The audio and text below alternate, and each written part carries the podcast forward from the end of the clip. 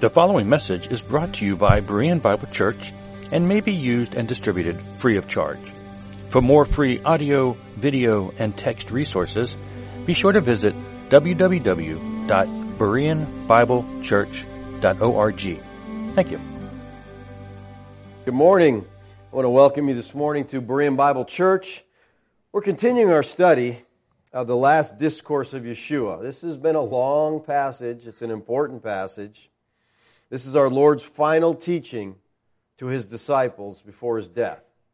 This discourse has three large divisions. The first division is 1331 through 1431. It dealt with Yeshua's departure and the disciples' future. The second main division is the one we're looking at now. It's verse, I mean, chapter 15 and 16. It's focused on the disciples' life after the departure of Yeshua. The final main section is John 17, and 17 contains Yeshua's high priestly prayer. I'm looking forward to getting into chapter 17, and not too far away, hopefully.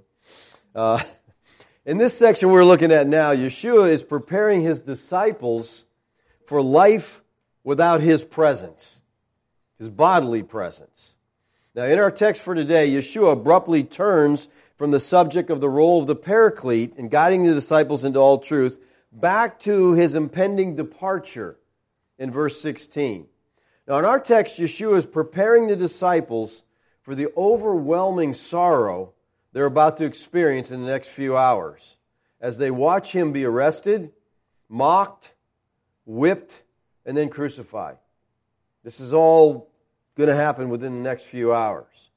So their world is about to come crashing down around them. Verse 16 says, A little while, and you will see me no longer. And again, a little while, and you'll see me. Now, he has said virtually the same thing many times. In chapter 7, he says, I'll be with you a little longer. Chapter 12, he says, The light is among you for a little while longer. Chapter 13, Yet a little while I'm with you. And now he says, A little while, and you will see me no longer. His time with them was about to end. Now, the big question here among scholars is this Which departure and return are in view here? What is he talking about? Now, as you can imagine, there's multiple opinions on this, like there is on everything. I want to give you the three main views here, okay? First of all, a little while and you'll see me was referring to his death. All right? That makes sense, right? A little while. It is a little while, okay? It's just a few hours, and he's going to be gone. And secondly, to his return in his resurrection. So, and then a little while longer, and you'll see me. We know that in a couple days, you know, he was resurrected and he did meet with them. They saw him.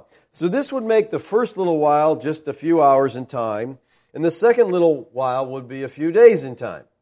All right? So, that's one view of this thing. Let's look at another view. Another view is that he's talking about his ascension. A little while, and you'll see me no longer, because he's ascending to the Father, and they're not going to see him anymore. And then he says, a little while, and you'll see me again, and that's referring to the second coming. This would make the first little while 40 days. It would make the second little while 40 years. Okay? So we got the 40 days, we got the 40 years here. That's uh, another one waiting for the Lord's return. Now, a third view. A little while and you'll see me no longer. This view is, says that see is used in two different ways in this verse. Now, it's the same Greek word, but they just see it used in two ways. In the first case, he meant see in the physical sense, and in the second, he meant see in the spiritual sense. So he'd be saying, I'm going to leave, talking about his death, but in a little while after that, referring to Pentecost, I'm coming back in the presence of the Spirit. So this would make the first little while only a few hours in duration. And the second little while would be 40 days. All right, so those are the three major views. So does the first little while mark the time until Yeshua's death? Or is it referring to his ascension? And does the second little while mark the time of Yeshua's resurrection? Does it mark the time of the descent of the Spirit on Pentecost or the parousia? Which view you think makes more sense? Yes. All right, Ron, we got one person for the first view here, okay? Let me tell you how I see this, and then I'll try to explain it, try to tell you why, why I see it that way, okay? I see Yeshua referring to his imminent departure and death, and then to his return to the disciples shortly after that in the resurrection. But I also see view, view two, where I think Yeshua is talking about his ascension, and he's talking about his second coming. And I think that in a typical way, Lazarus in this verse has a double meaning for us. Now, we've seen that all through this book. So, in a little while, and you will see me no longer points to Yeshua's death, but it also points to his departure into heaven. They're both true. A little while, they're not going to see him because he died. Then he's coming back after the resurrection for 40 days. Then he's going, and they're not going to see him again. All right? So, The following again in a little while, and you will see me, points to the resurrection, but I also think it points to the general resurrection at the second coming. So there's a double meaning here, and hopefully by the time I'm finished, you'll at least understand why I think that. Let me first remind you of a couple of Lazarus double meaning. Speaking of his death, Lazarus' death, Yeshua says this. But when Yeshua heard it, heard of Lazarus' death, he said, This illness does not lead to death. It's for the glory of God so that the Son of God might be glorified in it. Now, there's a double meaning here concerning death and glorification. Yeshua is going to be glorified by the miracle of raising Lazarus from the dead, right? But that same miracle is going to enrage the Jewish authorities to the point where it brings about his own death. And through his own death, he's going to be glorified. So this miracle not only displayed Yeshua's identity as God's Son, but it also led to his death, which was the ultimate manifestation of his glory. So double meaning there. Now look, let's look at another one. Uh, in 1232, he says, And when I am lifted up from the earth, I will draw all people to myself. The verb here, hupsao, lifted up, usually means to exalt somebody. And as usual, Lazarus wants us to see a double meaning here. It can refer to either figurative exaltation or to literal hosting a body on a tree or a cross. Here, it's both. Yeshua being lifted up on a cross resulted in his being exalted as the Savior of the world. So, in typical fashion, I see Yeshua here referring to his imminent departure at death and his return to the disciples shortly after that in the resurrection. But I also see him talking about his ascension and the second coming. And I'll try to develop this here in a minute. Now, notice the disciples' response to what Yeshua said here. In verse 17, some of the disciples said to one another, What is this that he says to us? A little while and you'll not see me. And again, a little while and you'll see me. And because I'm going to the Father. So, this is the first time since chapter 14, verse 22, that we hear the disciples saying anything. They've been quiet. Lord's been teaching. Now they're asking a question. What do you get from what they say here? What is this that he says to us? What do you get from that? They're clueless. Okay, they're clueless. They've been with him for three and a half years. They're clueless. They don't have a clue as to what he means. What do you mean a little while? Where are you going? Why are you going somewhere? He's been talking to them about his death for probably about a year now. We see this all the way back when they were in Galilee in Mark chapter 9. Mark 9 says, they went on from there and passed through Galilee. And he did not want anyone to know, for he was teaching his disciples, saying to them, The Son of Man is going to be delivered into the hands of men, and they will kill him. And when he is killed, after three days, he will rise. But they did not understand. And look, and they're afraid that we don't understand what you're saying, but we're not asking any questions. You know what? They don't want, we don't want to hear this. We don't want to know the answer because we don't like the whole concept. They didn't get it and they didn't ask. They didn't want to hear it because it didn't fit their idea of who Messiah was. See, the disciples had no category to allow them to see a disciple who was going to, I mean, a Messiah who was going to suffer and die. That wasn't in their thought patterns anywhere. They believed Messiah would establish his kingdom, He would reign in Jerusalem. He would destroy their, their enemies, the Romans. He would bring salvation to Israel as he set up the kingdom. The messianic expectation was part of their culture, especially at this time. They grew up with it. We see this from the disciples after the Lord died. The disciples are on the road to Emmaus. They're discouraged. And Luke tells us, but we had hoped that he was the one to redeem Israel. That's their hope. We, he died. They killed him. And here we were thinking he's the one that's going to redeem Israel. They thought the Messiah would come. He'd establish his reign over Israel. He would bring in times of peace, times of blessing and prosperity, as they saw in the Tanakh. They had forsaken everything to follow Yeshua in hopes that he was the promised Messiah. So they're confused over what he's telling them here. But they're going to be more deeply confused in the next couple hours as they watch him suffer the most shameful, painful death imaginable. In spite of Yeshua's repeated telling them that he was going to Jerusalem to suffer and die, they didn't get it. They just, and we talked about this a couple weeks, they didn't have the Spirit yet. So they just not get it. They're clueless. Verse 18 says, So they were saying, What does he mean by a little while? That's a good question. The church still asks that today. What does he mean by soon? What does he mean by shortly? We do not know what he is talking about. Now, here Lazarus specifically identifies a little while as the phrase that the disciples didn't understand. That's what they didn't get. What do you mean a little while? He still didn't understand what he meant by talking about leaving. Verse 19 says, Yeshua knew that they wanted to ask him, so he said to them, Is this what you're asking yourselves? What I meant by saying, A little while, and you will see me, and again a little while, and you will not see me, or see me? This little while thing's in here a whole lot of times, okay, in this section. So Yeshua here is kind of rephrasing the question in his own words, emphasizing a little while. Now, this questions that he's asking sets the stage for verse 20. He says, Truly, truly, I say to you, you'll weep and lament. The world will rejoice. You'll be sorrowful, but your sorrow will turn into joy. Now, this double use of truly or amen here emphasizes that Yeshua is about to reveal something really important to them.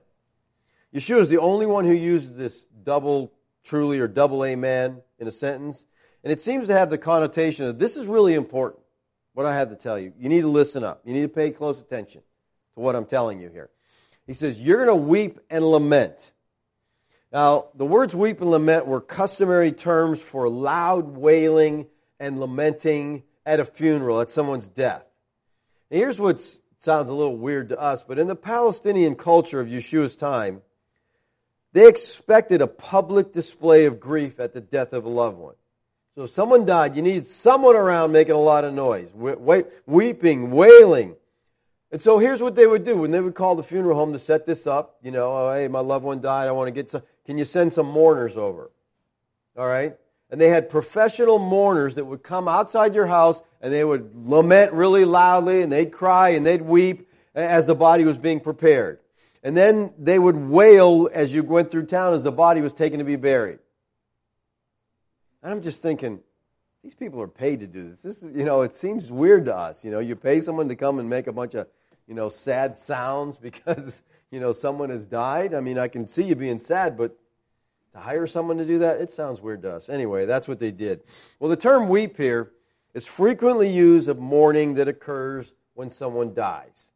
It's used in Mark 16:10 for the disciples who wept over the death of the Lord. So Yeshua is telling the disciples, there will momentarily experience great sorrow during his trial, scourging, and crucifixion. Again, this word weep is connected with death. So he's telling them, you know, you're going to weep, you're going to lament because I'm dying.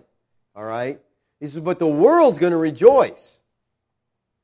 So while the disciples grieve, the world celebrates.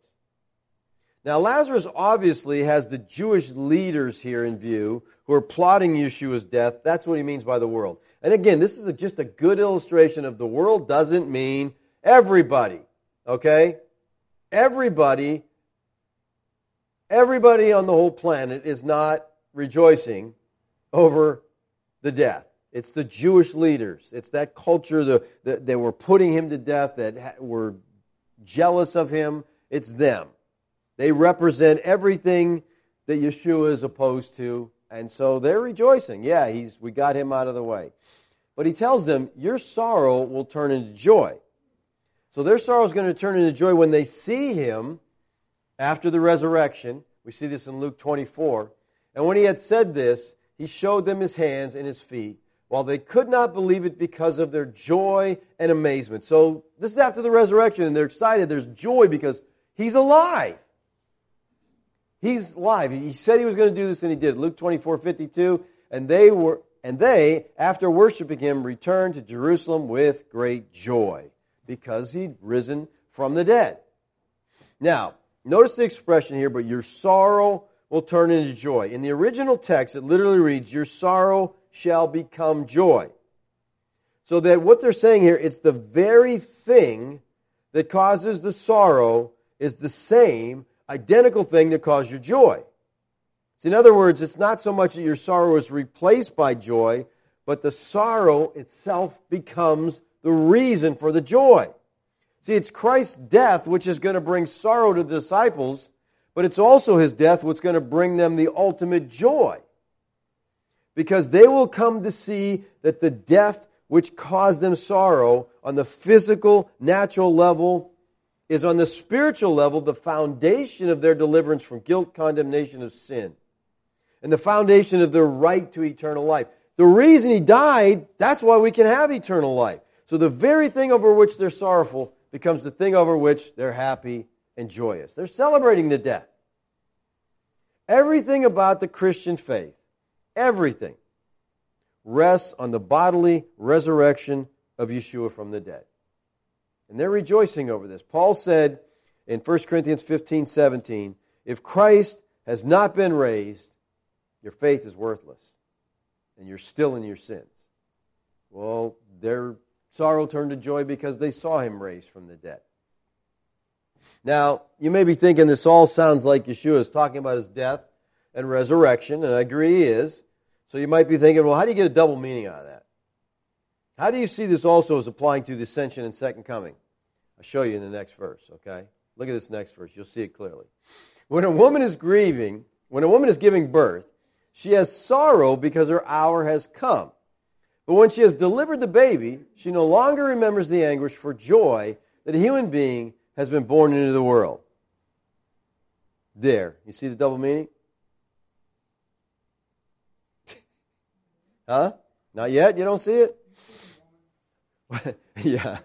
Well, verses 21, 22, and 23 are loaded with references to the end of the Jewish age and the consummation of the kingdom of God in AD 70, which show us that there's a double meaning here. Let's look at this. When a woman is giving birth, she has sorrow. How has the symbolic imagery of a woman's suffering in childbirth been used throughout the Tanakh? Well, if you're familiar with it, the travail of a woman in childbirth is the traditional biblical metaphor for the suffering of the covenant people that will precede the messianic age. The birth pains of the kingdom is the idea here. See, the Jews believed that just before the manifestation of the kingdom of Israel, they'd go through this period of intense suffering. William Barclay says this Time was divided by Jews into two great periods this present age and the age to come. The present age is wholly bad, beyond all hope of human reformation. He's talking about the Old Covenant age. It can be mended only by direct intervention of God. When God does intervene, the golden age, the age to come, will arrive. But in between the two ages, there will come the day of the Lord, which will be a time of terrible and fearful upheaval, like the birth pains of a new age. So that's, that's how they saw that. As the kingdom came in, there were going to be these birth pains. We see this in Micah chapter 4. He says, It shall come to pass in the latter days. All right, that's the end times. That's Israel's end times, the latter days, that the mountain of the house of Yahweh shall be established as the highest of the mountains, and it shall be lifted up above the hills, and people shall flow into it. So Micah here is prophesying that God's kingdom is going to be established in the last days, and the people are going to be drawn to the kingdom. Now, drop down to verse 9. He says, Now, why do you cry aloud? Is there no king in you? Has your counselor perished? That pain seized you like a woman in labor? He says, Writhe and groan, O daughter of Zion, like a woman in labor, for now you shall go out from the city and dwell in the open country. You shall go to Babylon. There you shall be rescued. There Yahweh will redeem you from the hand of your enemies. So there's this redemption again, and the idea of a woman in labor is used for the suffering that precedes the regathering of the scattered remnant and the coming of the kingdom of God. Now, what's really interesting is if you look at Isaiah 26, all right? Isaiah 26 combines the figure of the woman in childbirth with the words a little while, same exact phrase in the Septuagint version, and the promise of resurrection and the promise of joy. In other words, everything that this text in John is talking about, we see in Isaiah 26. Let's look at it. O Yahweh, in distress they have sought you. They poured out a whispered prayer when your discipline was upon them, like a pregnant woman who writhes and cries out in her pains when she is near to giving birth. So were we because you, O Yahweh, we were pregnant, we writhed, but we have given birth to wind. We have accomplished no deliverance in the earth, and the inhabitants of the world have not fallen. Your dead shall live, their bodies shall rise. Okay, there's the resurrection. All right? You who dwell in the dust, awake and sing for joy. There's the joy of the text. Your dew is a dew of light, and the earth will give birth to the dead. Again, there's resurrection.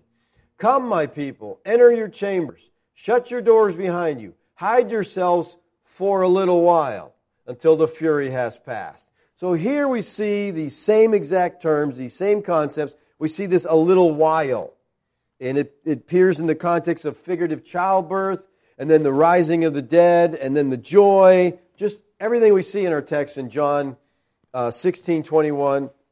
And the context is one in which ultimate deliverance is promised to the people of Judah, though for the present they're sorely pressed by peril and adversity. Now, there's the time of great trouble for Judah, but it's going to be, there's going to be deliverance.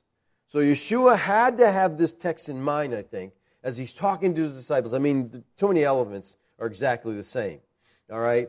So Yeshua is connecting a little while with birth pains and the resurrection and consummation of the kingdom that took place in AD 70, bringing in great joy. He's connecting these things. He also used the same metaphor in Matthew 24. He says, All these are but the beginning of birth pains. Now, Yeshua here is prophesying that persecution is going to come to the church. They're going to suffer, and it's going to culminate in the end of the age and his second advent.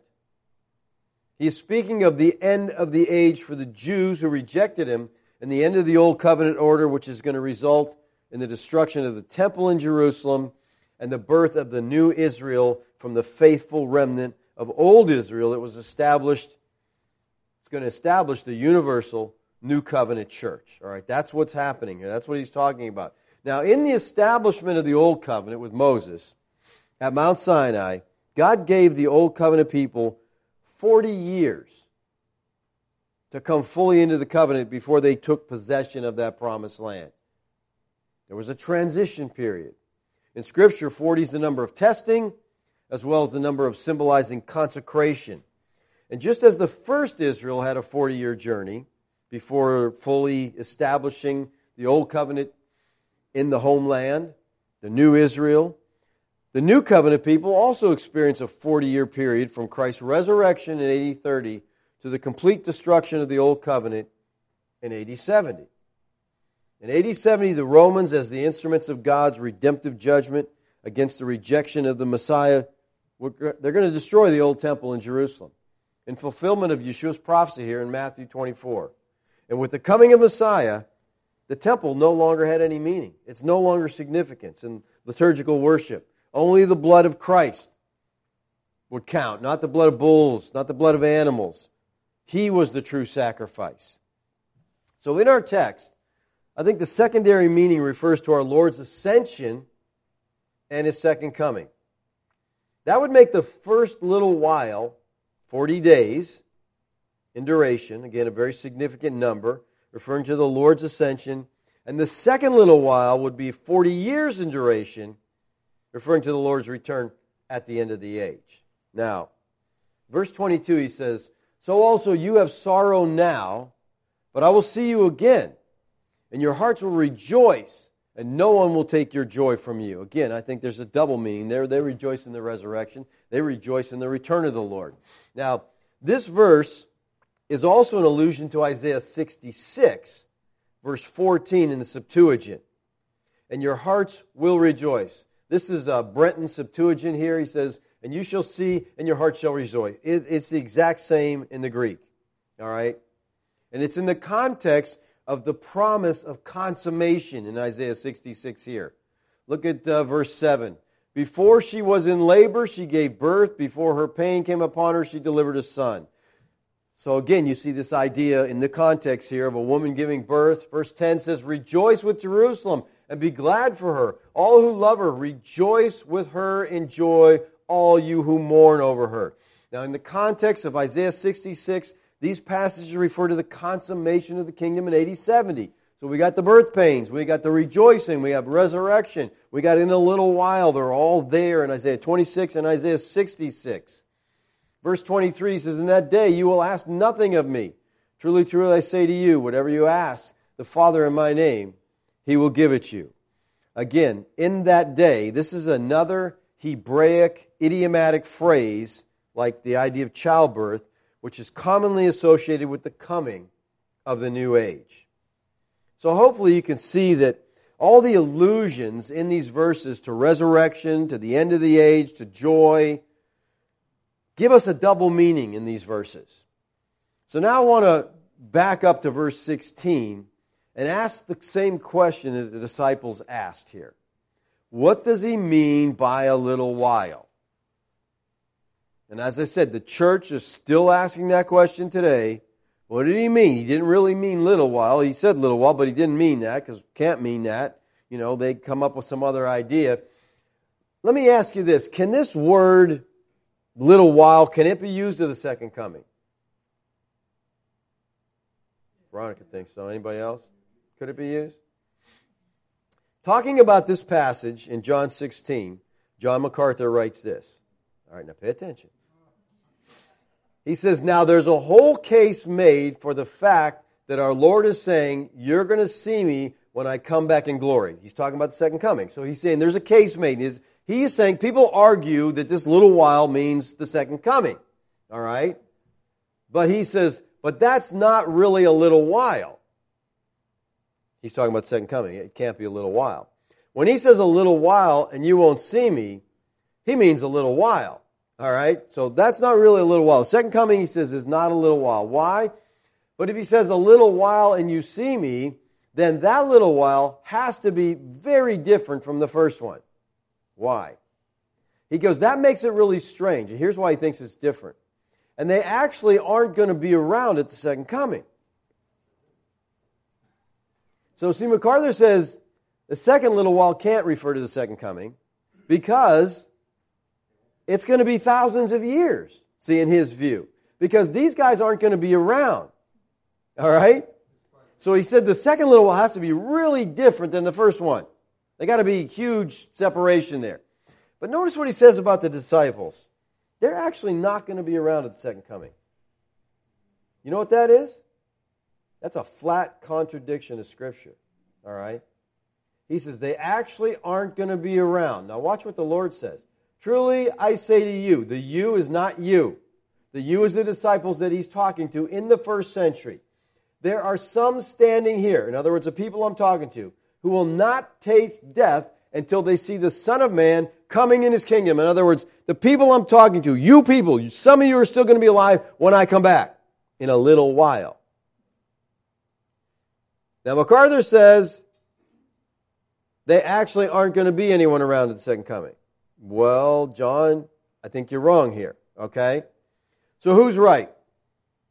John or Yeshua? I'm going with Yeshua, okay? You got to pick what you do. That's up to you. It's your business there. But it's just interesting that he goes right against the scripture. The Lord said some of them will be there. Of course, he interprets this passage different, obviously. All right? The Greek for a little while here is mikros. The same word is used in Hebrews 10:37. He says, "For yet a little while, and the coming one will come and will not delay." Now the Greek is very emphatic here. The author used a word which signifies a little while. He uses mikros here. And then for further emphasis, he adds the particle, meaning very. And he intensifies this further by repeating. So literally, it reads like this in Hebrews For yet a very, very little while, and he shall come. Who, he sh- who shall come will come. So he's saying, he's intensifying what the Lord said. The Lord said that what the Lord said happened about 35 years prior to this. So he's in about 80, 65, the writer of Hebrews, and he's saying it's a very, very little, which would make sense. If the Lord said it's a little while, it's a very, very little while now.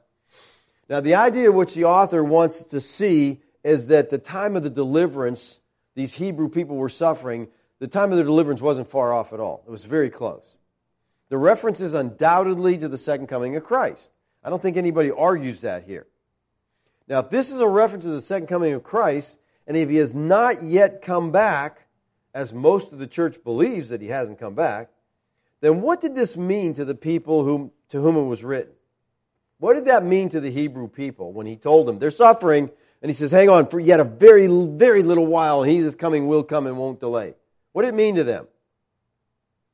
Nothing. Nothing. It can't mean anything to them. If he's told them this very, very little while, again, 35 years prior to this, the Lord says in a little while, and now he says in a very, very little while, he's coming, but he didn't come, and he still doesn't come 2,000 years later, so it meant nothing to those people. Nothing at all. What does it mean to us? It doesn't mean anything to us either, because if he said that 2,000 years ago and he still hasn't done it, we got a problem, right? Over, can that mean over 2,000 years? If the Lord did not return in the first century, this would have meant nothing to the Hebrews. To tell you the truth, it would have been deceptive to the Hebrews because he's telling them relief's coming. Now, Yahweh inspired the author of Hebrews to write it around 65 AD to the first century saints to tell them in a very, very little while, he that shall come will come. How could he have made it clear that the second coming of Christ was going to be soon? What else could the writer of Hebrews said to make it more clear? I want you to notice what Yahweh says about those who speak his word back in Deuteronomy. Deuteronomy 18. He says, I will, he's, he's talking to Moses here. He says, I will raise up for them a prophet like you. I'm going to raise up another prophet like you, Moses, from among their brothers and I'm going to put my words in his mouth. He's talking about Christ here. Christ is the prophet he was going to raise up, put his words in his mouth. He shall speak to them all that I command him, and whoever will not listen to my words that he shall speak in my name, I myself will require it of him.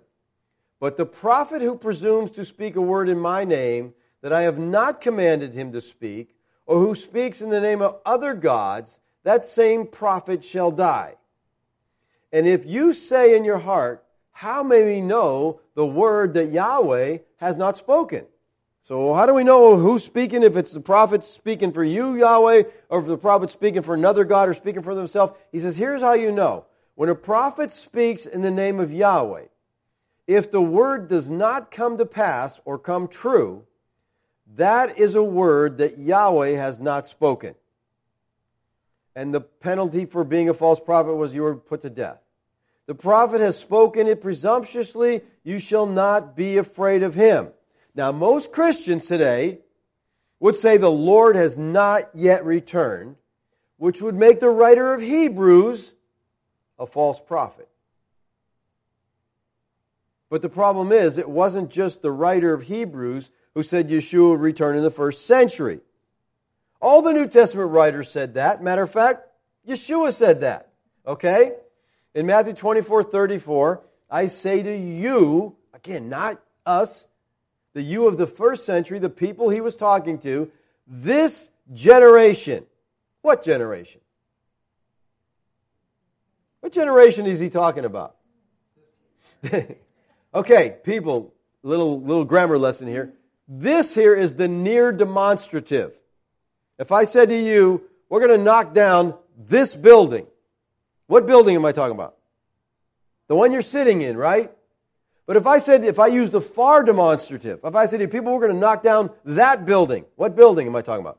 You might not have, there's no context, you don't know what building, but it's not this one, because it's that one. So the Lord uses the near demonstrative here. I say to you, you first century people who are listening to me, this generation, the one that's alive now, the one I'm talking to, the one that's right here, this generation always refers to contemporaries. Every time it's used, it refers to contemporaries. But when people get to this text, they don't want to make it be contemporary anymore, which is like they're changing all the rules. He's telling his disciples that all the things he mentioned would come to pass in their generation. Biblically, a generation is 40 years.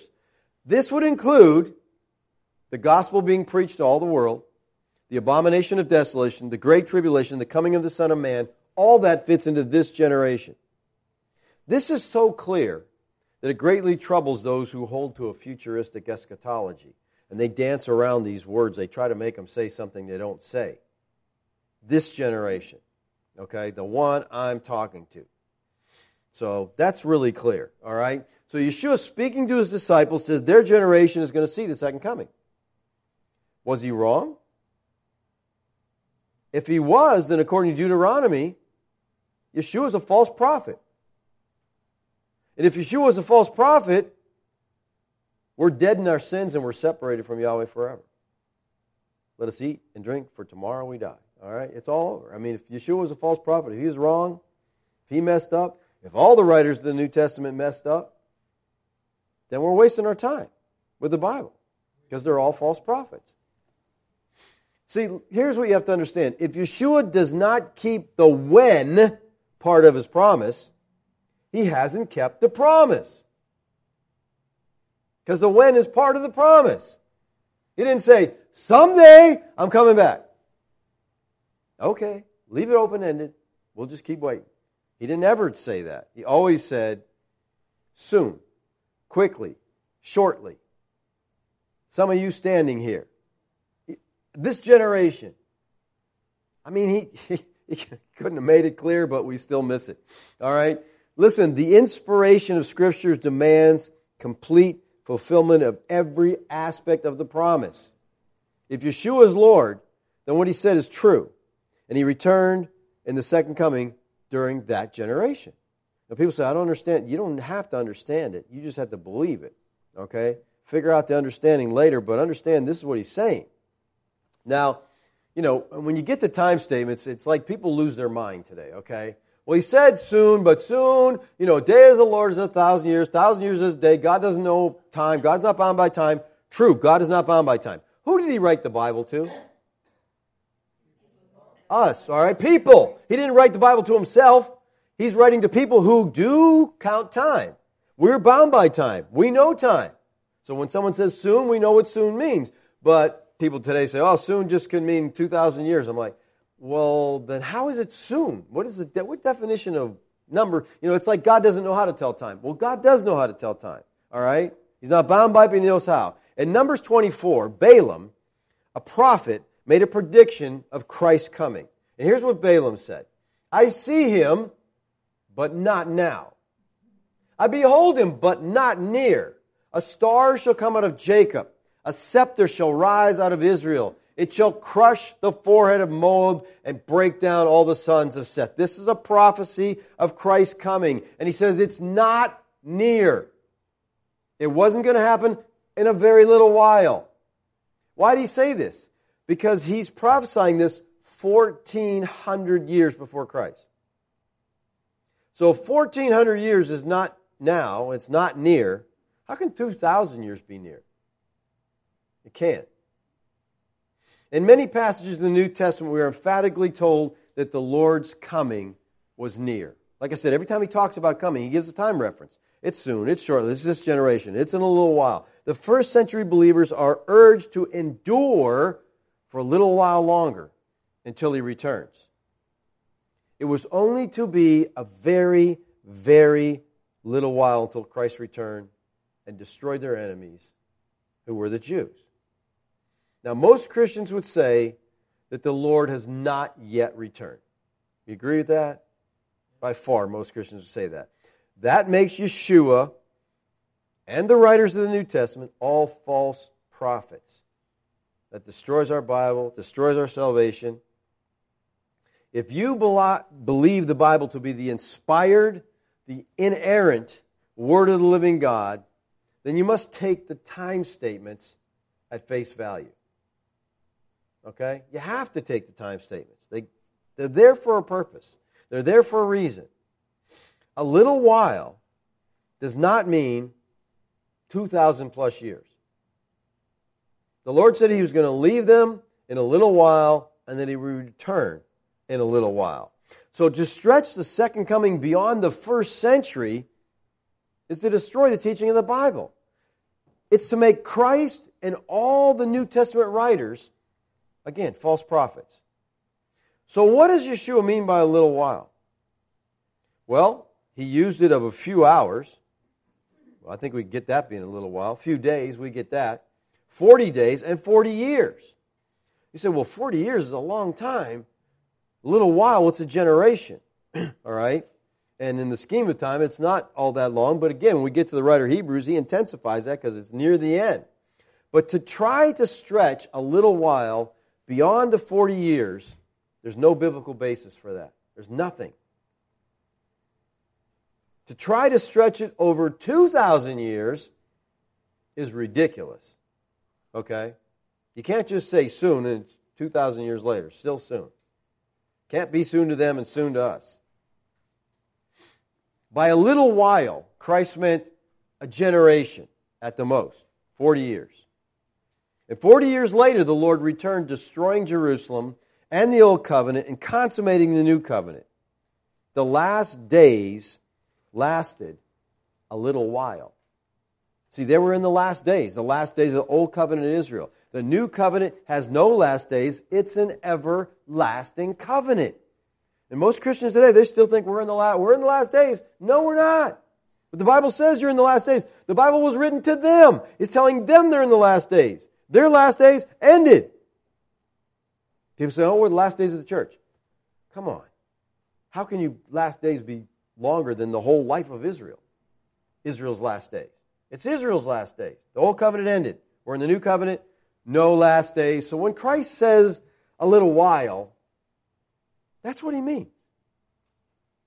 And, and I said, there's no biblical justification whatsoever for stretching a little while past 40 years. I think there's plenty of justification for stretching it to 40 years, and I tried to show you that. He's quoting from these old covenant scriptures, trying to show them, you know, the consummation of the kingdom was going to come at that time. But we can't stretch it any further than that. So he came in AD 70 as he promised. That's comforting to me. You know, the Lord says something and he did it. He keeps his word. Isn't that good to know? If you don't feel that way, then, well, it's kind of sad. Let's pray. Father, I thank you for your love for us. I thank you for this text, Lord. There's, uh, there's so much in here, Lord, that we can just skim over so easily without even noticing, without seeing, Lord. I thank you for all the allusions in this text to the Old Covenant, to the Tanakh, and the, and the connections that you made there. Father, I pray that we would uh, see this, that you would open our eyes, give us insight, help us to understand what you're saying in this text. I pray you'd give us the heart of Bereans, Lord, that we would be willing to see, Lord, what you're saying here. Thank you for your grace to us, Lord. Amen.